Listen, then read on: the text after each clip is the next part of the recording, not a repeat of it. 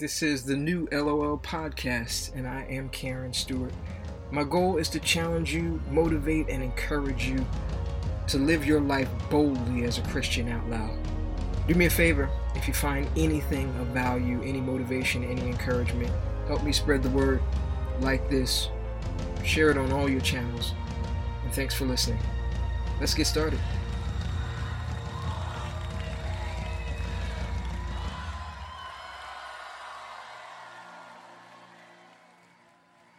I was reading the Gospel of John this week, and particularly about Jesus and his thoughts about friendship. And I know that the question of what makes a person a friend is probably just as broad in the minds of people as the question, what is love?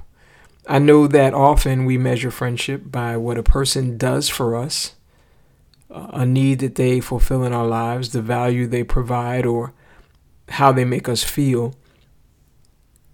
And I think it's important to evaluate friendships as we evolve and grow and change.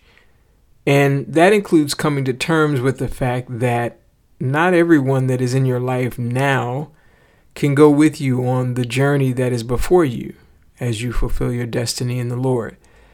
In John 15, Jesus told his disciples, No longer do I call you slaves, but I have called you friends. What I find interesting about this is that he said it right after he told that same group of guys in chapter 13, I'm about to leave you, but where I am going, you cannot come with me.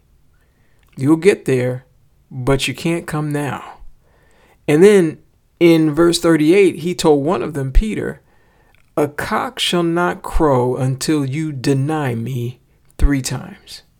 This he said to one of the three closest people, his three closest friends. Solomon the king, who was the wisest man who ever lived, said this in Proverbs 17 17. A friend loves at all times. And Jesus said in John 15 13, Greater love has no one than this, that a man will lay down his life for his friends. That part the laying down your life. That's where it gets hard sometimes. I'm not necessarily talking about standing in front of a bullet, but laying down your life while you put them before yourself. Jesus just modeled that very thing before them, right before he said that, when he went to Bethany to heal his friend Lazarus in John 11. At that time, there was what amounted to a contract out on his head in Jerusalem, and that was a little less than two miles from where Lazarus lived.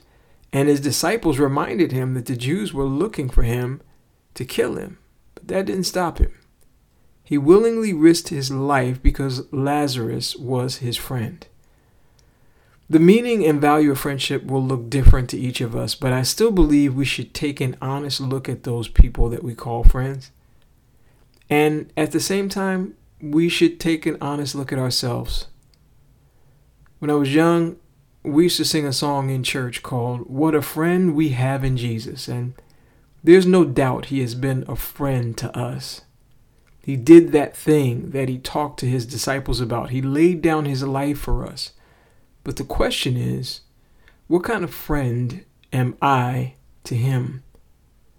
While most of us spend most of our days groaning and moaning and complaining about what amounts to trivialities in our everyday lives.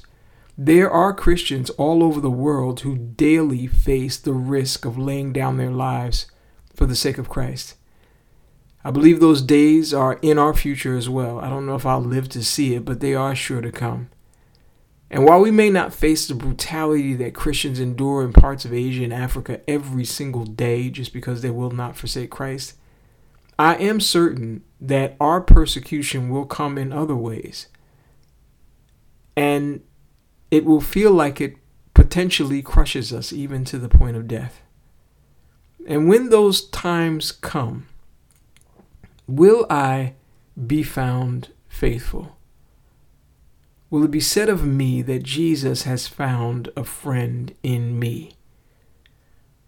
It is a fact that there are times when God will allow us to endure painful, difficult, and costly things. Things we do not want to deal with and things we may not even deserve. He will allow us to be wounded, even as Jesus was wounded and bruised for us.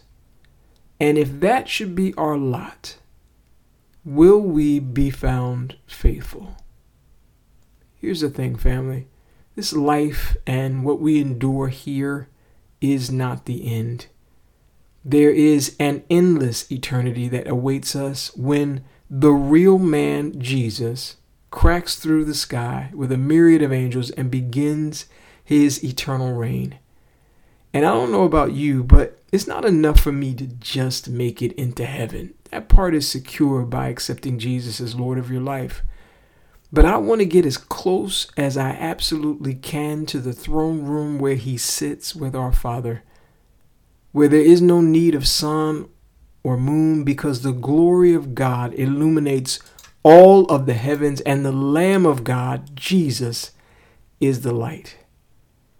I've been blogging now for about two years and I started this podcast just over a year ago. And this week I asked myself, why are you doing this?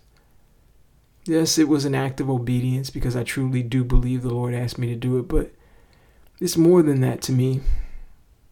I love Him. I really do. And He's been a friend to me.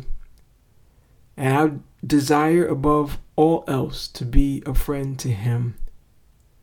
One of the ways that I try to live that is through obedience.